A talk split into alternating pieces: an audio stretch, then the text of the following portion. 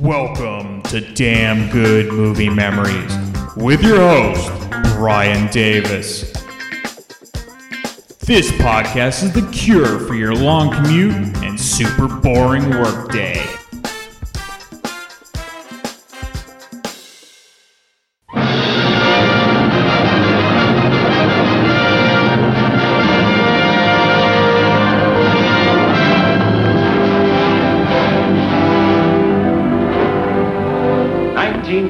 1999 marks the 25th anniversary of the FBI as it exists today.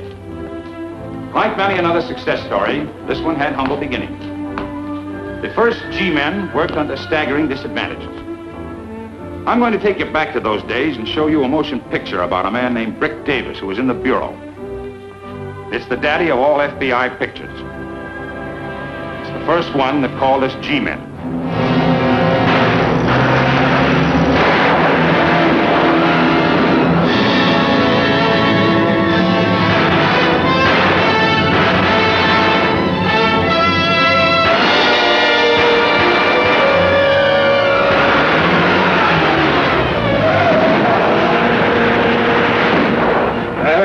About you today, lawyer. You did? What? You're going to be a big G-man.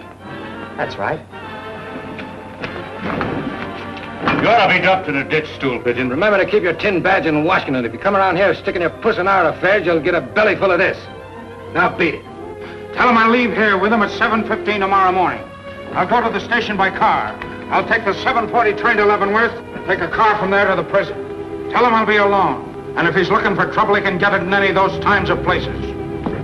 Hello, Brick. Gene, I found it. He's... At it again, huh?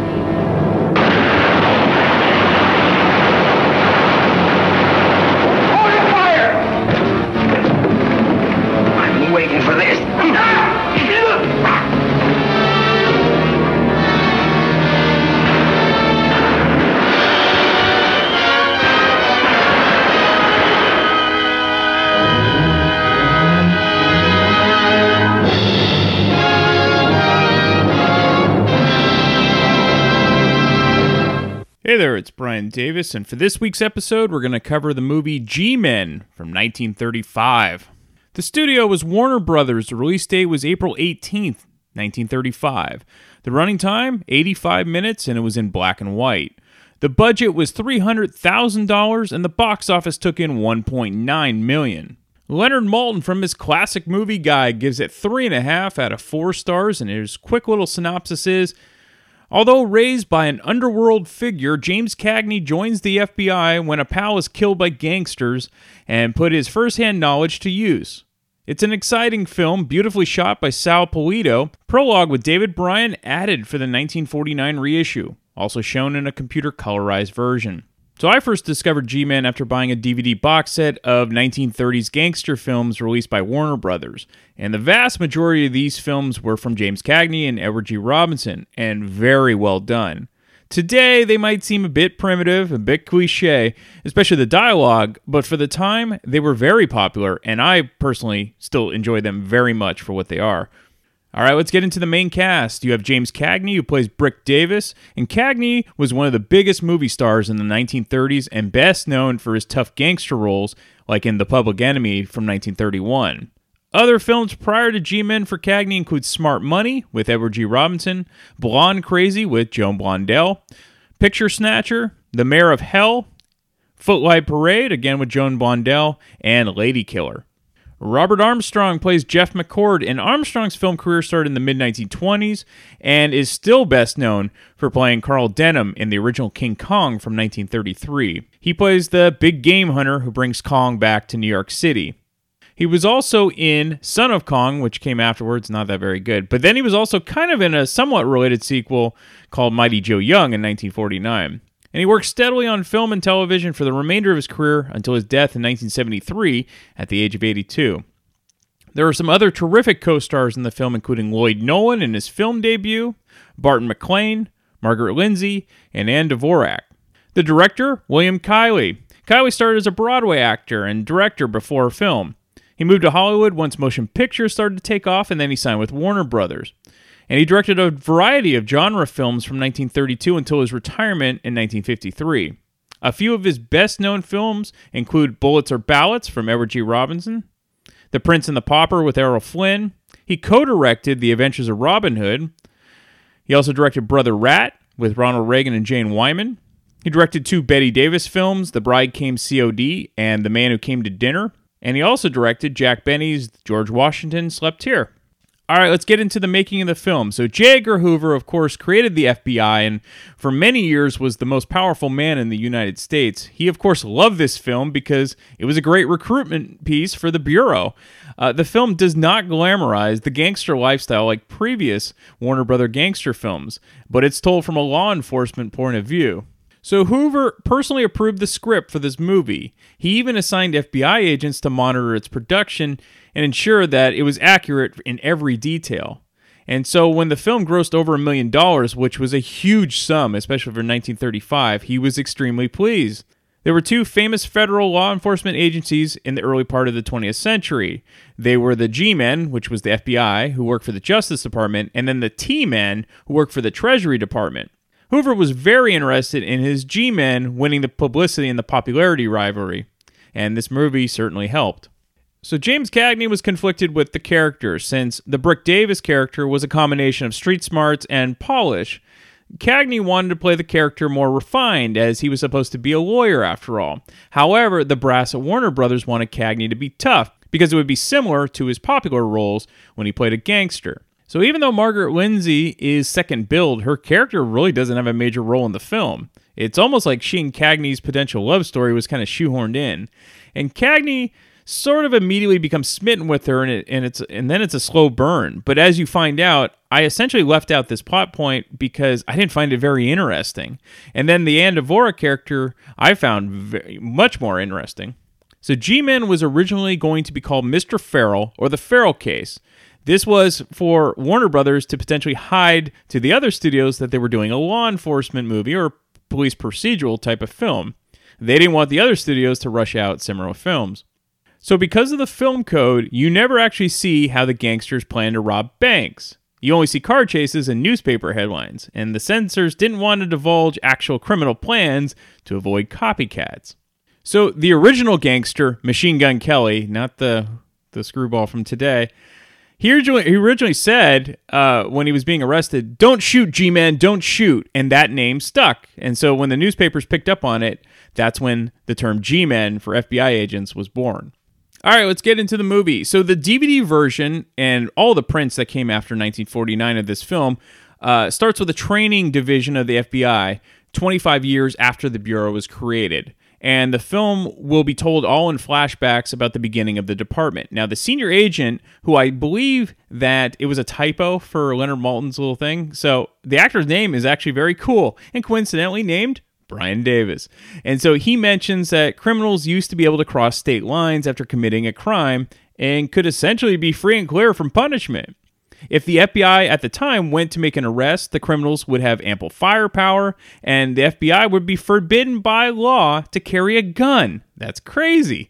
For the initial release back in 1935, the FBI did not trust Hollywood and the films they made as, for the most part, they glamorized the mobster lifestyle. However, in 1949, the FBI realized G Men did f- far more good for the department than any other movie of, the time, and they decided to be cooperative for the re release, and that's why you get the added prologue with the later prints.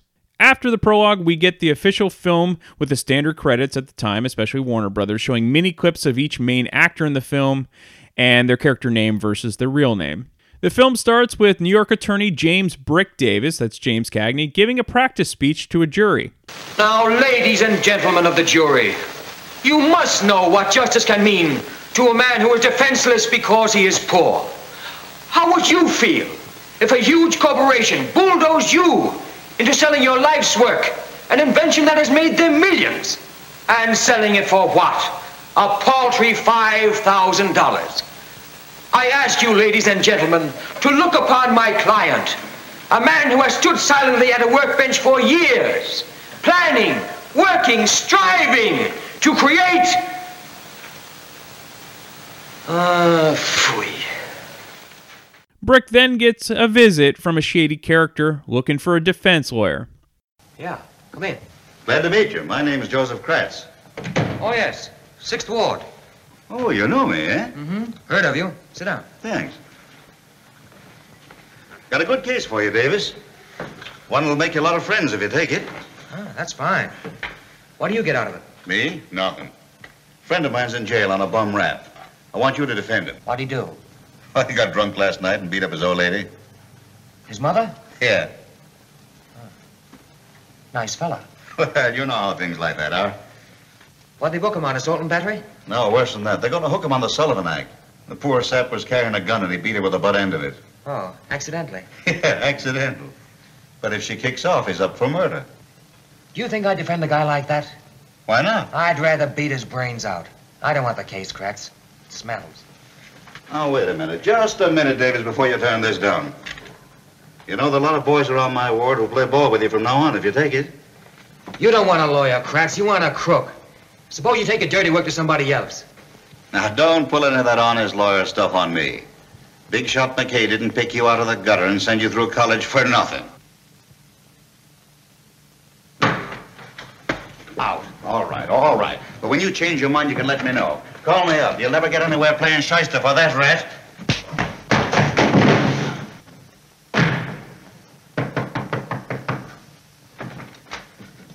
Hey! Eddie! Yeah, Eddie. That's a swell way to treat a customer. Oh, just a grease ball. So the last scene was added by the studio so that the audience can see that Cagney is the same tough guy character as they were used to in his past films. Brick's law business is slow because he doesn't want to be a shyster, a blackmailer, or an ambulance chaser for the sake of getting clients. It's also the Great Depression, which doesn't help business. So Brick's friend Eddie, who showed up after Brick punched out the last guy from that clip, keeps trying to recruit Brick to become a G-man, or a government man, basically an early term for an FBI agent. Brick, who has spent years trying to become a lawyer, doesn't want to just drop his practice quite yet. So Eddie ends up getting killed by a gangster named Collins, played by Barton MacLane, after Eddie attempts to arrest one of his gang members named Durfee. After discovering how Eddie was killed, Brick changes his mind about joining the FBI and he's looking for justice for his murdered friend. It's interesting in the scene where Eddie gets killed. So the censors at the time had made a policy that law enforcement could not be seen in a traditional way getting killed in the line of duty. This is why when Eddie gets shot, all the viewers see is a silhouette of a shadow on a wall, and then the shadow drops off as Eddie falls dead. So Brick is accepted to join the DOJ, but before he closes his practice and heads to Washington, D.C., he stops to bid a farewell to Mac McKay, who is played by William Harrigan. Mac is a bootlegger who owns a nightclub and he put Brick through law school. Mac wanted something more for Brick and approves of Brick's decision to become a G Man, as he's getting out of the rackets himself since he's from the old school of the bootleg rackets, not robbing banks and killing. However, Collins and the other guys in the gang are not pleased about hearing Mac going legit. So Bricks also says farewell to one of the nightclub dancers who he likes named Jean Morgan. That's Ann Dvorak. Hello, stranger. Oh, hi, Eugene. Well, I feel fine. I was beginning to think I had the measles or something, the way you've been staying away from here. I've been awfully busy. Yeah, I know. That's the way it always happens. Mac puts my name up in lights, and the only person I want to see him gets tangled up in business. Don't you ever get eye strain reading those law books? Yeah, that's why I'm giving it all up. I'm uh, leaving for Washington tomorrow. I just stopped in here a minute to see you. Got a law case down there? No, I'm closing the office. I've joined the Department of Justice. Then you'll be staying there. Hmm? Yeah, for a while anyway. Well, that makes things different, doesn't it? Yeah, a whole lot different. You could almost call it a flying broad jump, couldn't you? I just told Mac about it. What did he say? I thought it was a grand idea. Well, I think it's swell, Brick, getting into work like that. You like it a lot better than poking around a law office. Yeah, that's the way I feel about it. Well, I've got to get going, baby. Sorry you can't see the show. Yeah, so am I. But you understand. Yeah. Goodbyes are sort of silly, aren't they? Yeah. Well, we can send you a bulletproof vest for Christmas. it's a long, kid. Say there's no rule that G-Man can't kiss an old friend goodbye, is there? Eh? Mm-mm.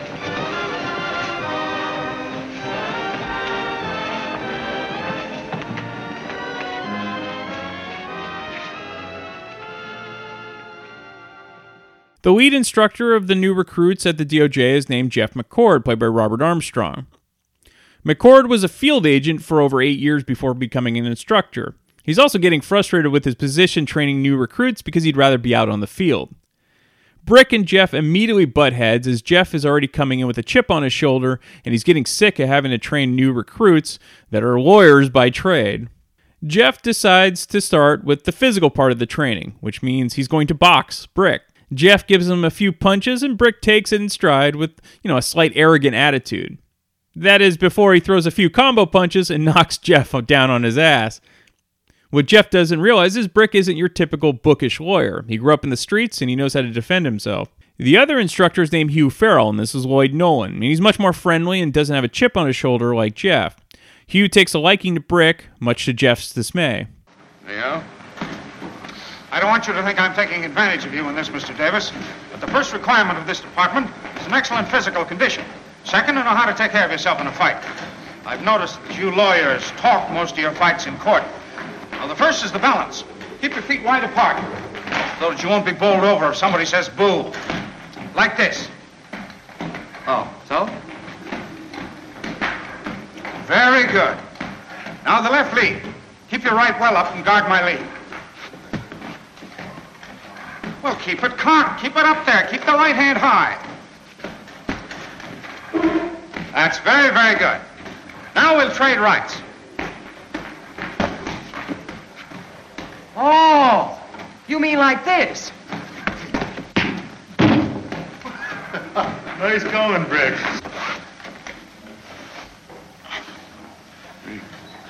He's a darn good lawyer. Yeah. How's that? Better? That's fine, Dave. It's fine. You see, your leverages are practically the same as in wrestling. Hello, Jeff. Hi. Uh, jiu-jitsu isn't hard to learn once you get used to the uses of the shifting balance. Now, try those last two attacks I showed you. Only watch out for yourself. I'm going to give you the works on defense. All right. Here we go. All right.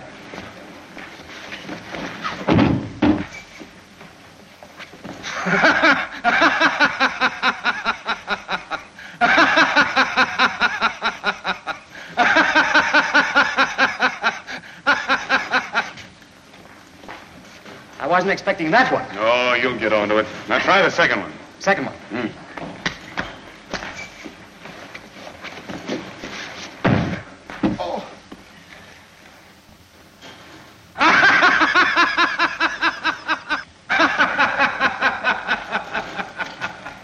Well, I'd like to try that one again. Sure, come ahead.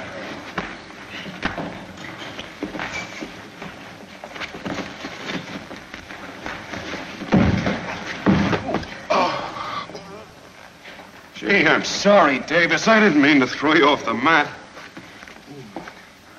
Oh, that's all right. Are you okay? Listen, maybe maybe you better call it a day and go and wash up. Hmm? Yeah. That's kind of a good idea. Well, thanks for the workout. Not at all.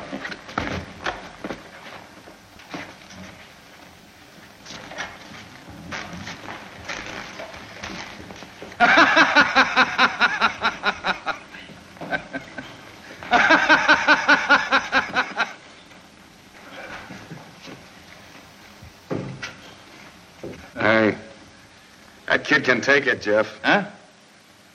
Oh, yeah. Yeah. Even though the agents can't carry firearms yet by law, they still practice their marksmanship, and Brick is a great shot, much again to the surprise of Jeff. So we go back to New York, and a bank is held up, and one of the tellers is shot. The bullet and fingerprints are sent back to the DOJ.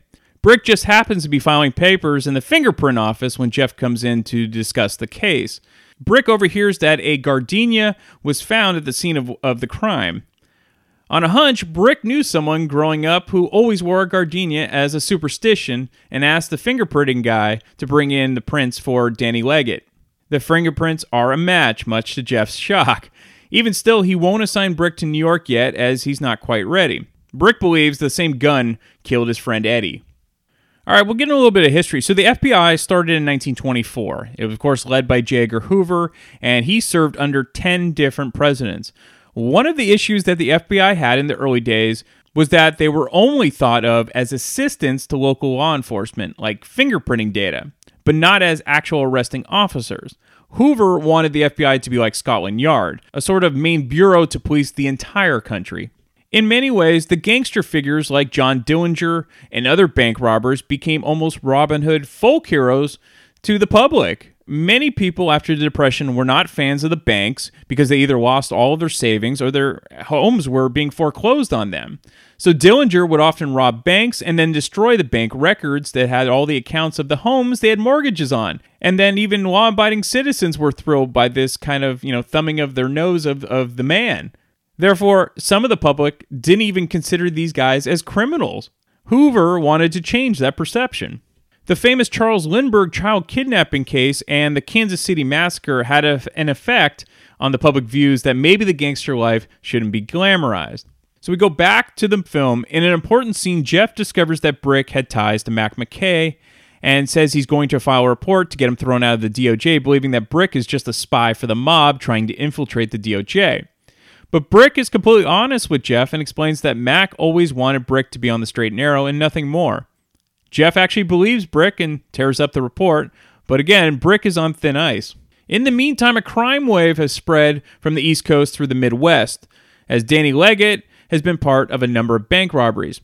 So Hugh Farrell from the DOJ is hot on his tail. You sure this is the place? The second cabin he buy gardenia from. Yeah, yeah, sure. I know all about that. Come on, boys.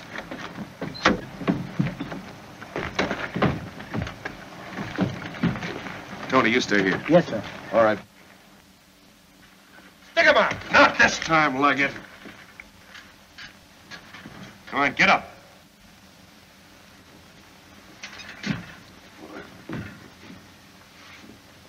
Put your gun up, copper. You're not gonna get hurt. I wish I could use it on you, Rat. I'd save the state a lot of money. Come on, Leggett, get into your coat.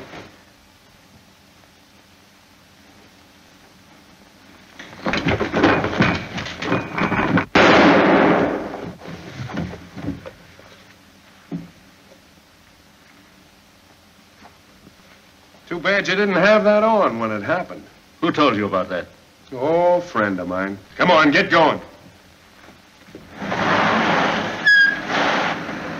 They got Danny. Wait a minute. There's too many of them. We better get the mob. Come on, scram.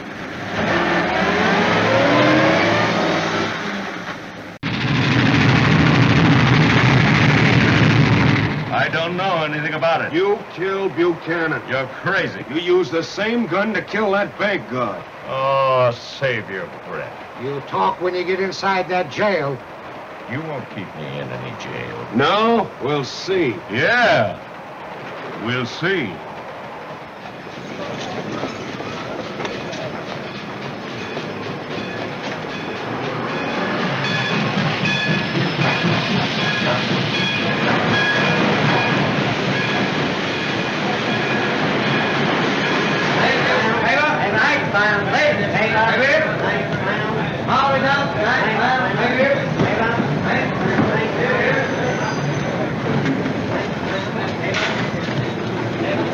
Hello, Chief. Car ready, Al? We've got two of them. Okay, let's go.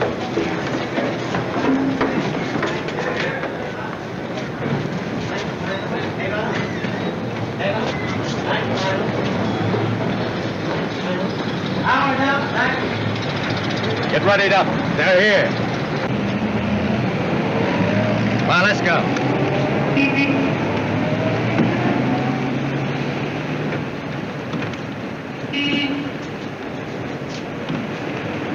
Up, cockers! Up!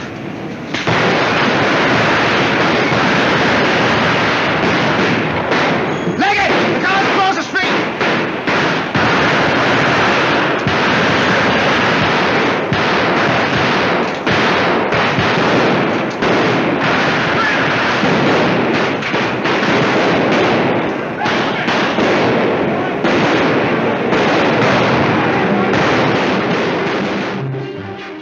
Hugh and the officers are ambushed by the mob and Leggett gets away. Four officers are killed, including Hugh.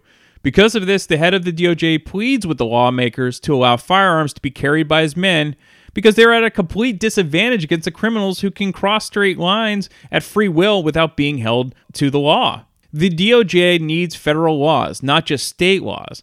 Bank robberies and kidnappings must be federal crimes, not state crimes. If they are made federal, then the agents will have the authority to cross state lines and catch the crooks. Jeff is assigned to the Chicago office to take over Hugh's work and catch the mob that is causing this crime spree.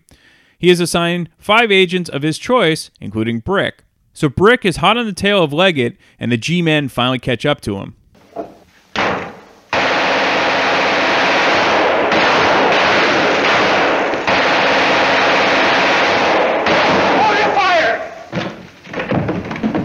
I've been waiting for this. Come on,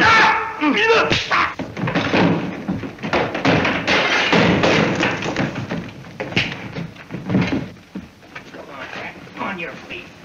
On your feet. Yeah. He's taking a shower. Any message? There ain't any shower there, copper. So that was Collins on the line, but they got Leggett at least. Jeff is threatened by the mob's goons that if they attempt to bring in Leggett to the courthouse, there will be another massacre.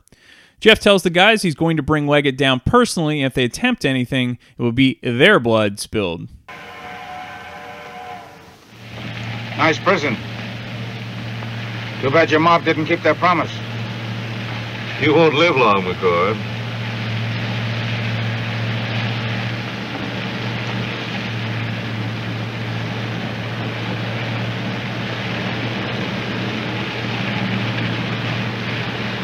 Step on it, driver. Sit tight, Leggett. Till he starts something, remember, you get it first.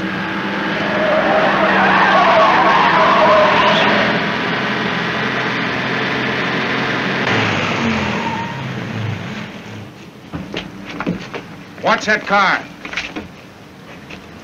Are they dumb enough to think they can get you here? Get them inside. As it turns out, it was Brick who was tailing Jeff's car just to be sure there was no ambush from the mob. So Brick's old friend Jean from the nightclub days is picked up because now she is the wife of Collins. Brick is allowed by Jeff to question Jean alone as he might get more out of her than Jeff. Jean divulges that Collins is hiding out in one of Mac's lodges in Wisconsin.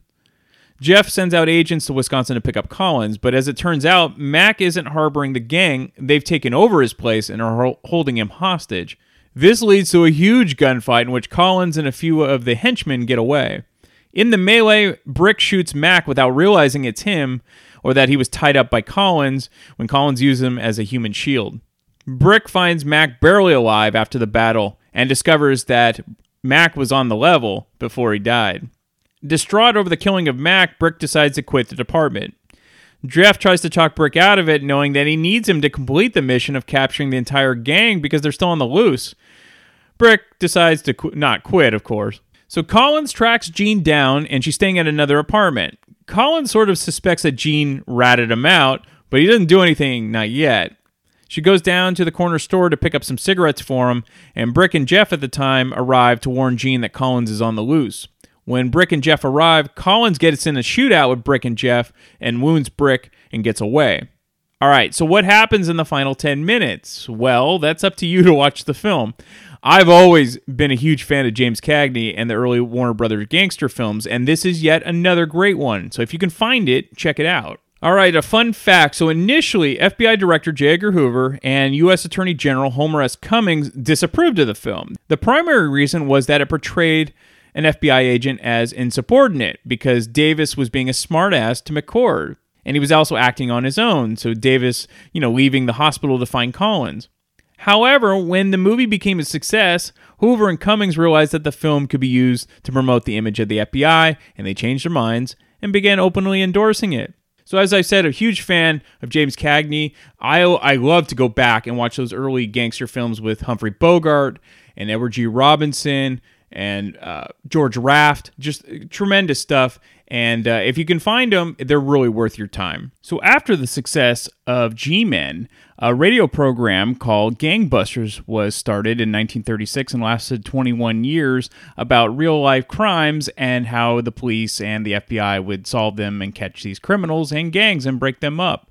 So, not all of them were, you know, FBI related, some of them were local police and things like that. So, I have an old time radio program that you guys listen you can listen to and enjoy from Gangbusters. I believe it's from 1948. So enjoy. And I'll be back next week for yet another random movie from my DVD collection. And now, Gangbusters! Gangbusters, presented in cooperation with police and federal law enforcement departments throughout the United States. The only national program that brings you authentic police case histories.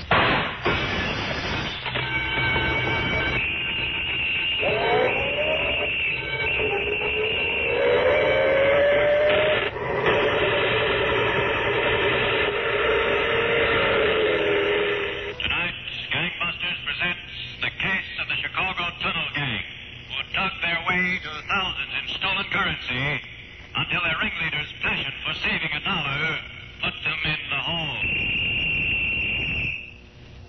Gangbusters has asked Lieutenant Thomas J. McGrath, retired of the Chicago Police Department, to narrate by proxy tonight's case. Thank you, Don Gardner.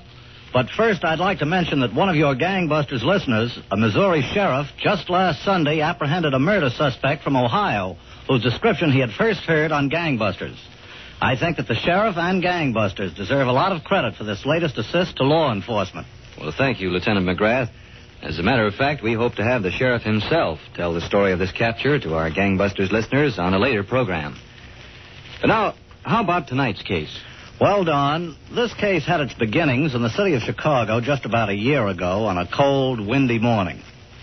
Inside the candy store she ran, Bella Mama, as she was known, straightened the magazines left poured over by the kids who dropped in on the way to school to spend their nickels playing her punch boards. She heard a bell on the front door tinkle and looked up to see a slightly built, red-haired man come in out of the cold. Hello, Bella Mama. Oh. Mean out. If you expect warm, go to Florida. Uh, it's coming, don't worry, it's coming. You got a scratch sheet yet? You know 11 o'clock comes the scratch sheet. Hey, hey, I, I just straightened out the magazines. Keep your hands off, huh? Okay, okay. Gotta do something waiting for Nick. Nick's here in the back. He told me he was gonna get a haircut. He's getting a haircut in the back. You're kidding. In Joliet, they teach Harry the trade to be a barber. So Nick lets him practice and saves a few cents. Yeah. Don't make any difference. Let Harry butcher him. Save a few cents. That's important, huh? Sure, it's important. Yeah, I know. And back, huh? I just tell you, no? Uh, bring me a scratch sheet when I get here, will you, Bella Mama? I bring, I bring. Hello, Nick. Come in, Red. Hold your head still, will you, Nick? Yeah, true, Harry. I'm getting nervous. Okay. You're next, Red. No, thanks. What's the matter? I'm doing a beautiful job on Nick. Just get through and keep the hair from running down the back of my neck. So you'll take a bath. Uh, be careful about them baths, Nick.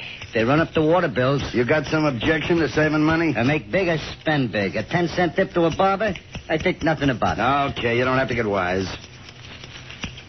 Is everything sent? Set as it'll ever be. Okay. I want a clean job. Hold still, Nick. Yeah. Well, spell it, Red. The works. It's an easy mark, Nick. Fifteen or twenty thousand, no less. How much? Cut the hair. Okay, but after that haul, I'll throw the scissors right down the sewer. Let's have it, Red. The money wagon gets there about 11 o'clock in the morning. Maybe a few minutes sooner, a few minutes later. And the burglar alarm? Two cashier's cages. Foot button in each of them. Foot button? Hey, that's not good. Cut the hair, will you? A guy can't even have an opinion around here. What about the gift shop next door? Yeah. That's the ticket, all right, Nick. It's a one-man outfit. The guy opens up for business about 9 in the morning. Okay. We do it that way. Will we have any trouble getting in the gift shop? None that I can see, Nick. There's a window in the alley. Two minutes with a Jimmy, and we're inside. Hey, what's the gift shop got to do with this? We're taking the check cashing outfit. What do we want with the gift shop? Finish the haircut, will you? Well, tell me what the gift shop has got to do with it, and I'll finish the haircut. You think that's the only thing I got to do with this is, is, is cut your hair? You know, I got a stake in this thing, too, you know. We got a burglar alarm to worry about. We can't walk into the joint and heist it just like that. One of those cashiers will step on the button. Well, what do you need the gift shop for? You tell him, Red. Tell him yourself. Well, somebody tell me. Look, we break in the gift shop the night before.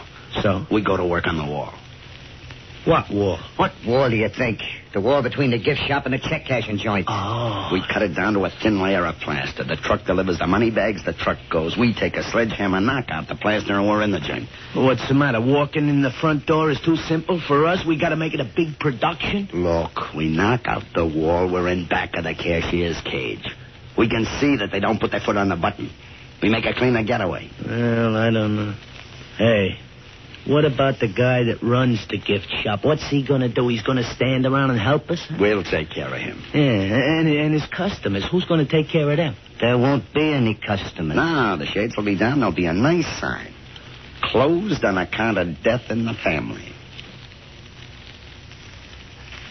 Nick. What? It's after nine. It's five after nine. Okay, it's five after nine. Just keep your head down. When is he coming? What do you think? He's a railroad conductor? He can be five minutes late. He owns a store. Yeah, and for just that reason, he ain't gonna like the hole we cut in this wall. Shut up, will you, Harry?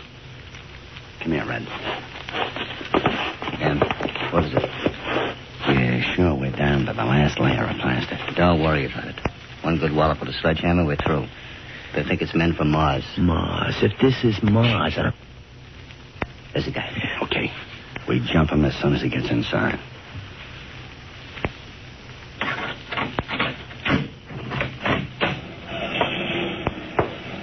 Get it here. Shut the door. Shut it. Listen, come here, you. He said come here. Don't shoot. Please don't shoot. No, we won't shoot. That was neat, Nick. Neat. Shut up on the names. I come back and get him tied. Yeah, come on, Red. Go on, do it yourself. He won't give you any trouble. But he's heavy. He's Do a it big- yourself, will you? We gotta work this thing out. All right. Come on, you big jerk. Gotta get the sign up. Okay, right away. Wait a minute. What? The money truck pulls up at 11 o'clock. About done yet? You go outside and wait for it. Uh, it's almost two hours. Go outside and wait in the street and give me the high sign when the money truck pulls away. Okay, boss.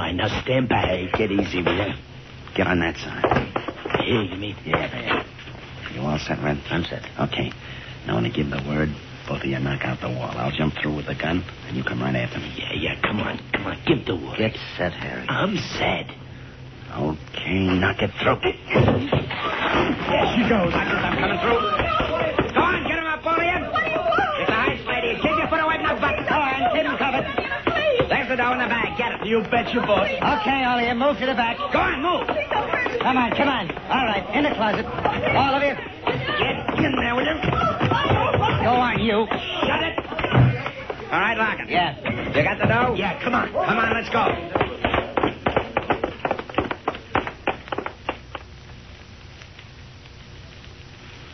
Well, what does it come to, Nick? Let me add it, will you, Red? Two. Yeah. Fourteen thousand three hundred and thirty-two and some change. Who needs a change? Come on, cut it up. Don't you wait for Harry to get back from dumping the car. He'll get his. You take it and you cut it three ways. Just a second. Where you going? Just a second. Bella, Mama, Yeah, Nick? come here a minute, will you? Sure, Nick. What's the matter? Come here, come here. What's the idea, Nick? Bella, Mama, how'd you like to make a thirsty note? This is a real money? What do you think it is, jelly beans? Listen, Bella Mama, when Harry gets back here, tell him things got awfully hot. A couple of cops were around. Uh-huh. Red and me, we flew to the hotel. And that he should wait until tomorrow morning and give me a ring on the telephone. Okay? Why, Nick? You want your C note? Sure. Then never mind why. Give her a hundred, Red. Okay? Twenty, forty. You take the hundred and tell Harry, huh? Eighty. Okay, Nick, if you say. One hundred. Hey, uh, Twenty, forty. it's all there. Go on, Bella Mama. Get out front. Sure. You want a spot sheet, Red? Yeah, bring one in, will you? He ain't got time for horses today. Go on, Bella Mama. Yeah, I'm going. What's the pitch, Nick? Harry's good for cutting hair, but he wouldn't know what to do with this kind of dough. He worked, didn't he? He's got his slice coming. Don't seven grand sound better to you than four and a half? A little better. Harry won't be so pleased. Well, start him along. I got another job just like this one. It's all set. We could use his help. Then, the kiss off. Look, uh, you do this to Harry, maybe you got me in mind. Now, Red. Don't give me that now red business. I know how you are with a buck. We'll cut it half and two right now. There's plenty of time. We'll cut it half and two right now. Okay, if you want it that way. Yeah, I want it that way. What happens about Harry when he wises up? What's the matter? You don't think there's enough water in the lake? Oh. Yeah, yeah, I guess there's plenty. But we need him on the other job, so we storm. Okay, Red? Yeah, okay. Come on. Let's split it half and two. So, Don, within an hour after this sensational robbery, the ringleaders were already planning to dispose of the weakest member of the gang and share the money between themselves. But what criminals consider a weak link often proves the strongest wedge for investigating authorities. Now back to Gangbusters. Lieutenant McGrath, you were telling us that a gang of bandits led by Nick Lococo held up a Chicago currency exchange and robbed it of a large sum of money. That's right, Don. And the first move of the police was to thoroughly question the witnesses in the case for information that might lead to an identification of these men. The next morning, Captain Rogers and the Chicago detectives went to the hospital where the gift shop proprietor was taken for treatment as a result of the blow on the head he'd received. While the victim rested, Captain Rogers sat alongside his bed, attempting to get facts that would be valuable in the investigation. Now, Mr. Klein, uh, how much of a look did you get at these men? Well, not much at all. I'm afraid they hit me almost as soon as I walked into the store. Would you be able to recognize any of them if you saw them again? Well, the one that dragged me back, I don't think I recognized his face, but when he was pulling me, I did notice something. Oh? What? Well, he thought I was unconscious, and I wanted him to think I was so he wouldn't hit me again. But when he was dragging me, I noticed he had a tattoo on his arm. Huh? Uh, which arm? Um, let's see now. He's pulling me backwards. He had. Yes, it was the right arm, between the wrist and the elbow. Do you remember what kind of a tattoo it was, Mr. Klein? It was a girl, I think, a bathing beauty. You sure of that? Well, I'm pretty sure, Captain. Well, I think this will be a lot of help to us, Mr. Klein. If anything turns up, we'll be in touch with you.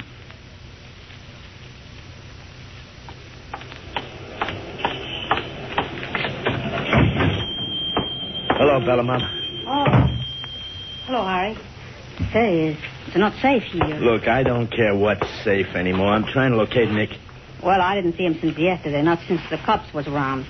You, um, you didn't call him at the hotel? Yeah, I called him, but he ain't there. I, I got to get in touch with him. He's got something of mine. You know, Harry, I, I like to help you, but I don't know nothing. okay. Give me a change for a quarter. I'll try to call him again. Sure. You, uh, ain't seen Red either, huh? No, neither of them. Listen, Harry, the cops was here. You'll get in trouble. Give me the change. Sure. I'll try him once more.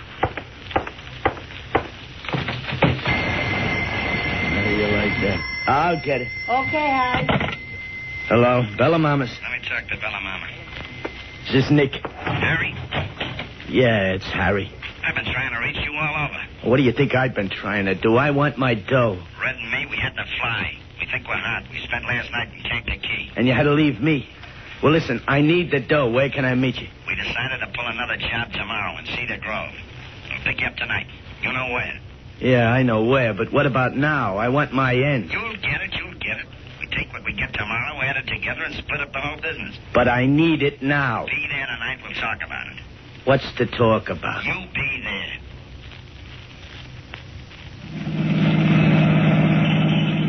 Uh, come on, Nick. Let's start splitting up the dough right now. This is the second Listen, job. Harry, right now we got more to think about than splitting up. There's a million cops in the neighborhood. Traffic's pretty bad, eh, Red? That ain't good. Well, look, this is the second job I broke my back over, and I ain't seen a dollar yet. Pull over, Red, quick. Yeah. What's the matter? Listen, Harry, the traffic's heavy. Three guys in the car looks fair. Now go on. You take the streetcar to Bella Mama's out court. Now, wait Go on, make it snappy, will you? Every cop in town is headed this way. Okay, give me the score. I'll take it to Bella Mama. Get going, will you? We can't Yeah, stand here. Nick, Go I- on. I'll phone you in an hour. Okay, but be sure you do. We'll phone him all right, Red. He'll never want to talk on the phone again.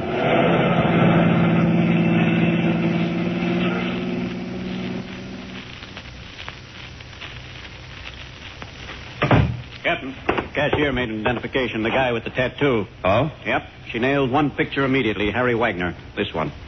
Good. Good work, Sergeant. Have you got a line on his present whereabouts? Now, the records show his last address to... Oh, I'll be right with you, Sergeant. Captain Rogers. Oh? Where? Cedar Grove? Cedar Grove. Okay, we'll get going out there. See you. Come on, Sergeant. What's up? Another currency exchange stick up. Same tunnel game. Let's get out there. I'm right with you.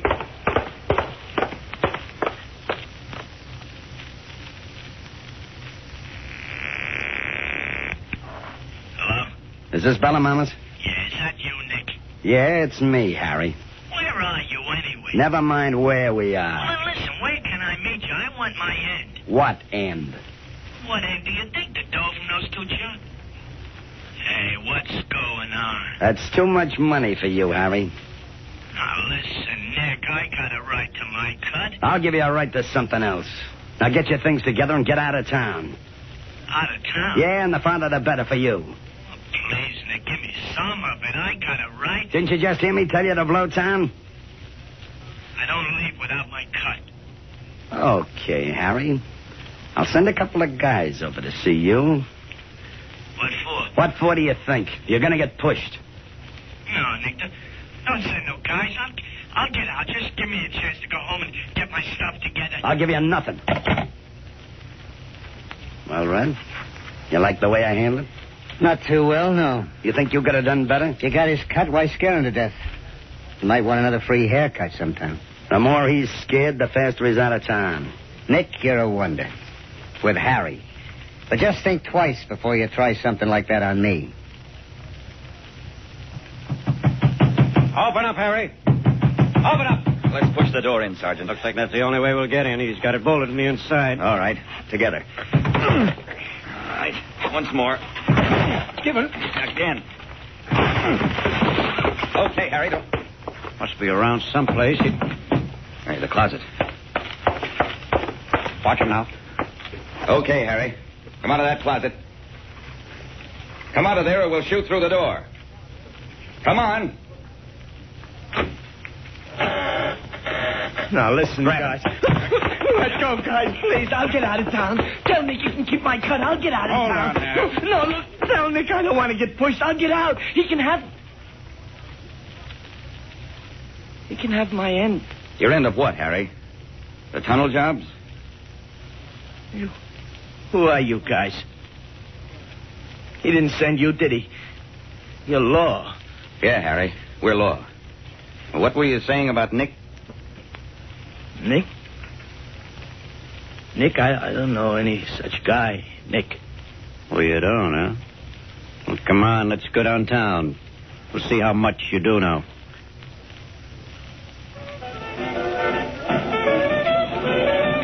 Red. Hello, Nick. How you doing?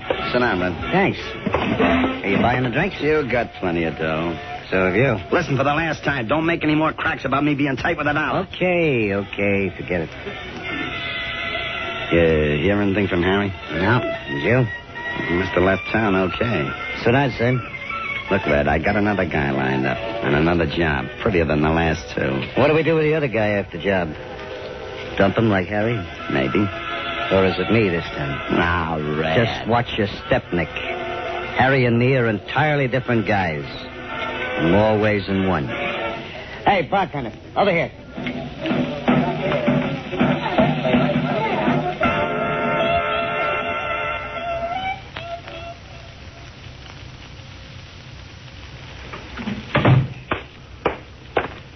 Well, Captain, I'd say Harry don't know any more than he's told us.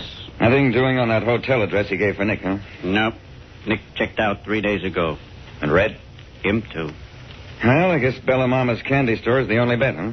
But it's a good bet. Okay. Keep a setup on the place. One of them's bound to show up there sooner or later, from force of habit, if nothing else. When one shows up, he'll lead us to the other. Now back to Gangbusters.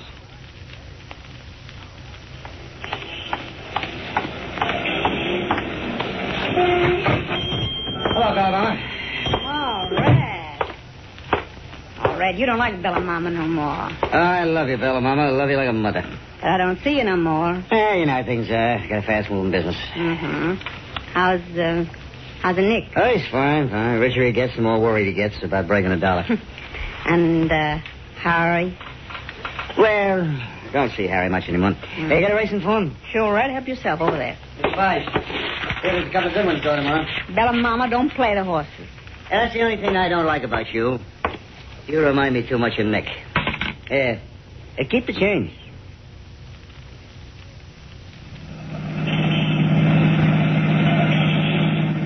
Hey, Nick. Yeah? What's out in Wilmette? The job, Red. What do you think? You sure nothing else? What do you mean? I just want to tell you. I got about 20 bucks in my pocket. And that's all. Well, what's that got to do with it? Plenty. Because I got an idea you're going to get me out there and pull a gun. Now, Red. Don't now, Red, me. You don't think I'm dope enough to cart around that 10 grand with me, do you? I told you, this is a job tonight. Okay, partner. This is a job tonight. Take the other bridge, Red. Uh-uh. Huh? What's the matter? I think we're being dogged. Yeah? Yeah, it's Sedan in back. The two guys. Cops, you think? Hold on, we'll find out. They're staying with us. That's so? Give them more, Red. An awful lot of traffic. Here they come. It's cops, all right. Hold on, I'm going to take the turn. Watch it, Red. They're going to crowd us. Let's go. Go on, hurry. Police officers, stay where you are. Come on. Oh.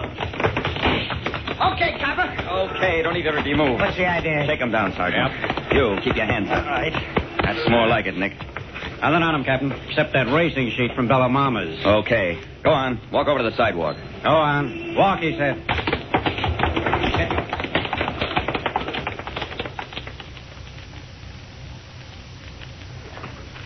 And that, Don, was the end of this notorious gang of tunnel bandits.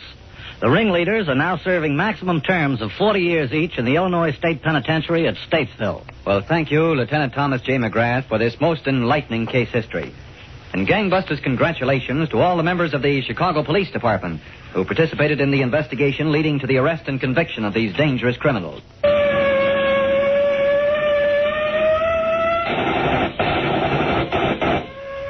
Tonight's case was dramatized by Stanley Niss and directed by Ted Corday, with Ted DeCorsia and Frank Readick in leading roles. Come hang out and chill with Brian A. Davis and the Bad Beat. Wednesdays, 11 p.m. Eastern, right here on thatmetalstation.com.